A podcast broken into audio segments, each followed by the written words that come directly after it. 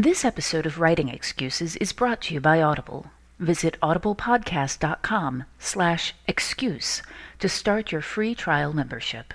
Season 8, Episode 44. This is Writing Excuses, recording publishing with Tom Doherty at Gen Con. 15 minutes long because you're in a hurry. And we're not that smart. I'm Brandon. I'm Howard. I'm Mary. Uh, Dan's in Germany, but we have Tom Doherty. Tom Doherty is the publisher, founder, and president of Tor Books, um, a little company you may have heard of that is also the largest and best publisher of science fiction and fantasy in the world. I like that. Thank you. So, we have had many luminaries on our podcast before, but I don't ever think we've had someone of Tom's stature. Um, and so it is a real true privilege to have you on, Tom. Thank you. Thank you. It's a pleasure, pleasure and a privilege to be here. Now, I'm just going to start throwing questions at you that I think our audience is going to want to hear because, as I said, told you earlier, most of them are new writers or are m- maybe journeyman writers. Um, would you explain to them what a publisher does and how it's different from an editor? Yeah, uh, a publisher sets the uh, direction for the editors to look. A publisher is kind of like a general manager that the editors work with to formulate a publishing program. And, uh, you know, I will uh, read, uh, I, you know, I, I used to read every book we published, and I just can't, can't do it anymore, but I try and read every author. And I'm pretty good about reading at least one book from an author, and I often read many books from an author, but uh, boy, I'm always behind. That's actually, uh, I don't know if a lot of people know, that's, it's very rare that the publisher is reading all the books or even some of the books. Um, I first sold the Tor, um, I, I think I've told you guys this story before. I, um, I got my editor's notes, and then Tom Doherty's notes on the book came in. Just a few comments here, uh, and, and I'm like, Tom Doherty read my book and gave feedback, um, and it was really good feedback. And my, um, my editor's like, this doesn't happen to a lot of publishers, just so you know. Um, Tom, do you hire the editors? yeah. Um, how do you pick an editor? Well, you know, there's several ways that you, uh, several things you bring to it. You look, often the editor has worked in the field, and you look at the books they've published, and you read some of the books that they've published, and you try and decide, does this fit into what you see as the direction for Tor or Forge should be moving? And you know, when I started Tor, I said we were going to do science fiction. Uh, we do more than that now, but we were going to do science fiction, past, present, and future. So uh, we found that uh, some things didn't sell as well if they were published as science fiction. As for example, we got a series with Mike and Kathy Gear, and they're husband and wife, archaeologist, anthropologist, and the series is uh, people of uh, the lakes, the river, how people came to the basin of the Great Lakes, how people came to the Mississippi River Valley, you know, how the first people came across the Bering Straits uh, at the end of the last, last, last ice age and moved down the front flank, moved across Canada and down the front flank of the Rockies and moved south beyond the Rockies and into Mexico and south into South America. So uh, we thought that was science fiction, but if we presented it as science fiction, it, it limited the market for that kind of book. When you looked forward, we found that uh, Michael Crichton was doing things, Andromeda Strain. Was, uh, there was a field developing called techno thriller. And if we published certain, what we used to think of as near future hard science, science fiction, if we published that as techno thriller, we sold more. Yeah, and that, that was a brand new thing, like back in the um, back in the '90s and whatnot. I remember when Michael Crichton started really getting big. Yep. Uh, it was kind of mind blowing because this is science fiction, but everybody's reading it. I remember reading it. I remember reading it and thinking, why wasn't this shelved with science You know what? It was in my bookstore, but No. it was also shelved other places.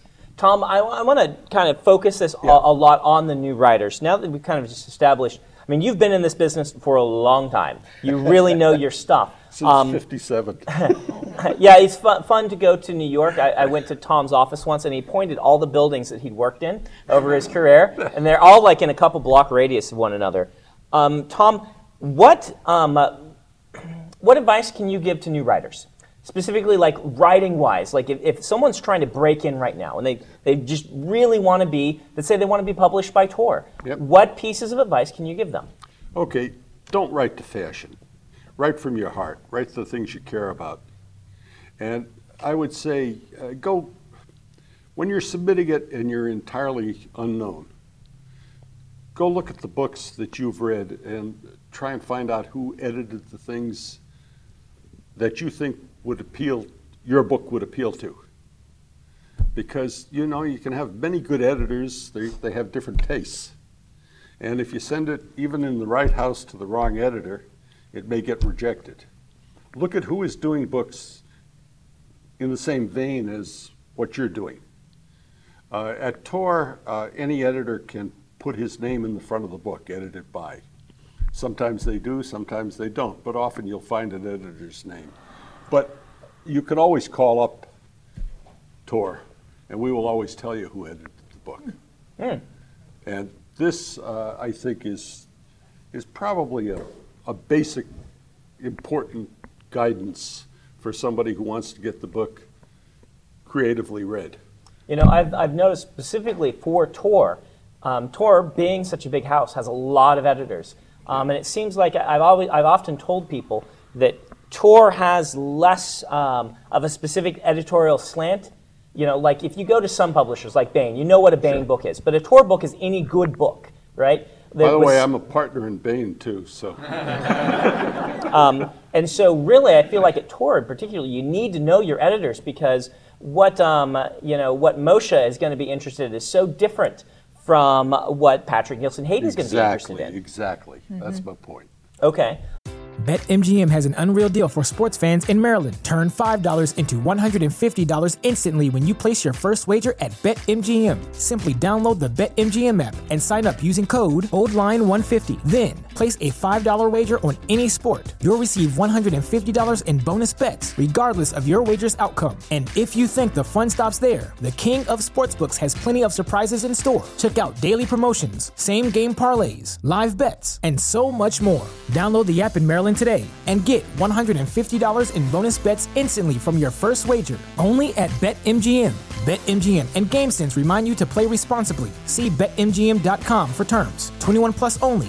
Maryland only. New customer offer. Subject to eligibility requirements. Rewards are non withdrawable bonus bets that expire in seven days. From issuance, please play responsibly. For help, visit mdgamblinghelp.org or call 1 800 Gambler in partnership with MGM National Harbor. Promotional not available in Washington, D.C. Say goodbye to your credit card rewards. Greedy corporate mega stores, led by Walmart and Target, are pushing for a law in Congress to take away your hard earned cash back and travel points to line their pockets. The Durbin Marshall credit card bill would enact harmful credit card routing mandates that would end credit card rewards as we know it. If you love your credit card rewards, tell your lawmakers hands off my rewards. Tell them to oppose the Durbin Marshall credit card bill.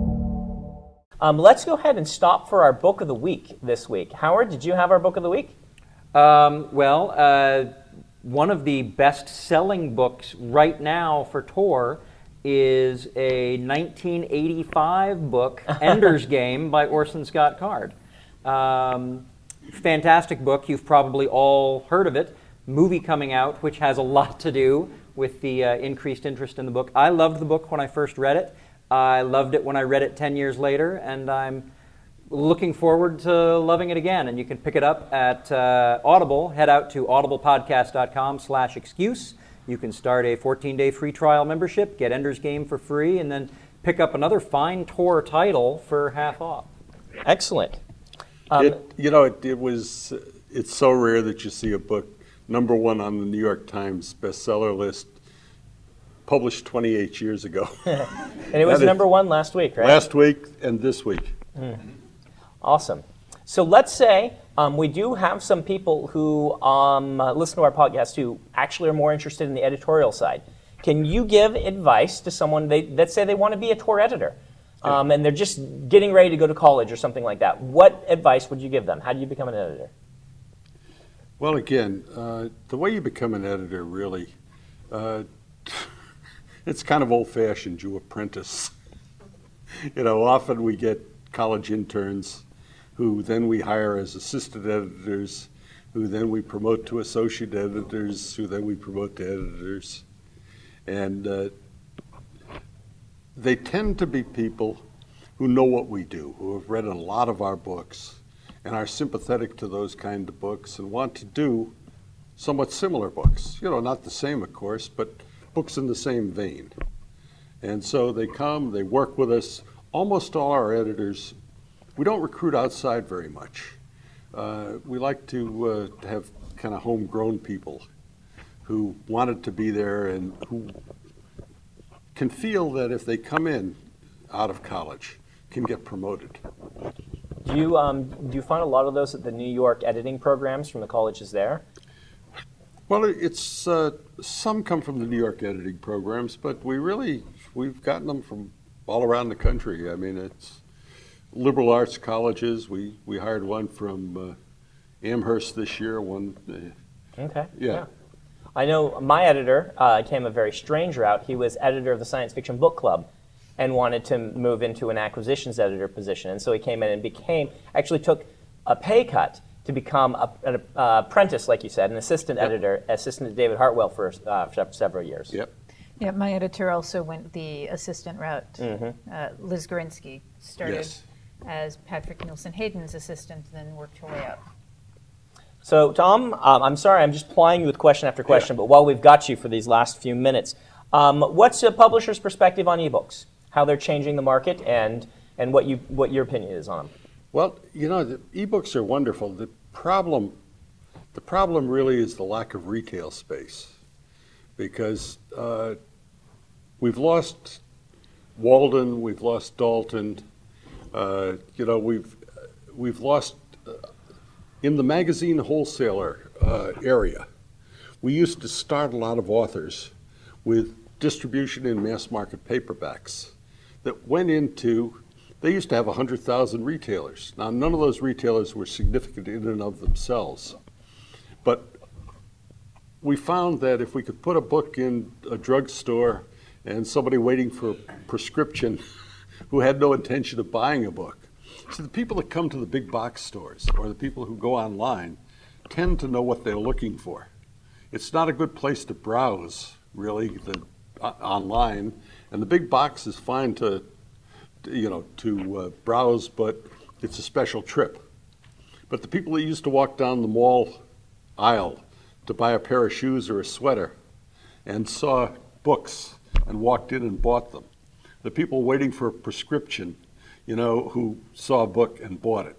The people going to a supermarket, you know, for a pound of coffee and saw a book and bought it. These people didn't tend, they tended to be less heavy readers and when we found we found that when we satisfied them often enough in an impulse situation, they began to be heavy readers and go into the big box stores and go online and order more. But we captured them in impulse situations. And this is this is our challenge. Now the internet is wonderful for the backlist because once a person decides that they want an author, uh, it's a very easy place to get extensive backlist, more than would normally be carried in a retailer. But it's a terrible place to browse for a new author. You just, you know, you can't see the forest for the trees. So it's good in many ways, and it's it's a problem in other ways. Yeah, it seems like um, I, I actually I think I've spoken on the podcast about this before. It feels like this is a better. uh, It's been really good for established authors in a lot of ways. Yes, like, exactly. Like someone like myself, um, uh, my backlist just sells crazy numbers, but the brand new author getting discovered seems way harder. Much and that harder. seems like it's dangerous for the entire genre. Because you can't, you know, the genre needs this refreshment of the new authors coming in, and uh, that this scares me a bit. Brandon, you're exactly right. That's the problem. That- I mean, there's a great benefit to ebooks, but there's a great problem too because it has taken business away from the retailer, and we've lost all these impulse locations. So um, you have kind of watched. I mean, you founded Tor in early the early '80s. Yeah, I actually uh, I founded it. Uh, it became a corporation in '79. We Okay. shipped our first book in '80. You, you don't ship a first book the first day you, pub- you Right. become a publisher. And you were before that at Ace Books, which was primarily a science fiction and fantasy imprint, right? Well, I really had a pretty good background in science fiction and fantasy because I had kind of grown up at Simon and Schuster in sales. So I was sales manager for Ian and Betty Ballantine when they launched the very first science fiction line, when they launched the first fantasy line, when they hired Judy Lynn Del Rey from, uh, you know, from uh, Galaxy and brought her in and taught her books. But when Betty did this, you know, I was the sales manager, launch of Tolkien, you know, Anne McCaffrey's Pern, and they were very generous with their time. They're lovely people. So you've kind of watched um, like the dominance of SF, like the, the, the classic kind of Silver Age SF, Yeah. and then the kind of rise of the, the dystopian SF and the cyberpunk, and then epic fantasy basically taking over the market. Yeah. Do you have any kind of perspective on what's happening right now and what's going on, or what the trends, what, what what's going on in science fiction fantasy? The problem with trends, people perceive them as opportunity. And uh, authors will often rush into areas they, they don't really have a heart for. And a lot of mediocre books get produced. And then people say, oh, I guess I don't like that category as well as I thought I did. That's why I said, you know, the first thing is do what you love. And uh, don't do it because it's perceived as popular. What really counts is how good is the book. Yeah, there's a saying in puppet theater that the only competition is a bad puppet show. Yeah, yeah. Yeah. Well, Yeah. awesome. Tom, thank you so much for being on the podcast. We really appreciate you. Thank you, audience, for listening in. This has been Writing Excuses. Oh, we, We need a writing prompt. we need a writing prompt. We do. Oh, dear. Tom, would you be capable of telling the uh, listeners what they should write if they need a writing prompt? I, I thought I just did. Okay. All right, here I, I can I can make a writing prompt for you out of that. Write a story about a publisher trying to predict the next trend and the piece of technology he's using to try to predict it. oh, that's awesome. Okay. This has been Writing Excuses. You're out of excuses. Now go write. Thank you all. If you aren't familiar with Locus Magazine, they're a long standing and respected website, magazine archive, and resource for science fiction, fantasy, and horror. Basically, they're the industry magazine for our genre. They also run the annual Locus Awards, a top tier award that recognizes new, diverse, and excellent voices in speculative fiction. They tell the storyteller's stories through author interviews, book reviews, curated reading lists, international industry news, obituaries, and more. Locus has meant a lot to me, both personally and professionally. In my career, I've been interviewed by them, and I've also turned to them as a source of understanding who is involved in the industry. Locus is holding their annual fundraising drive to keep their doors open, lights on, and future bright.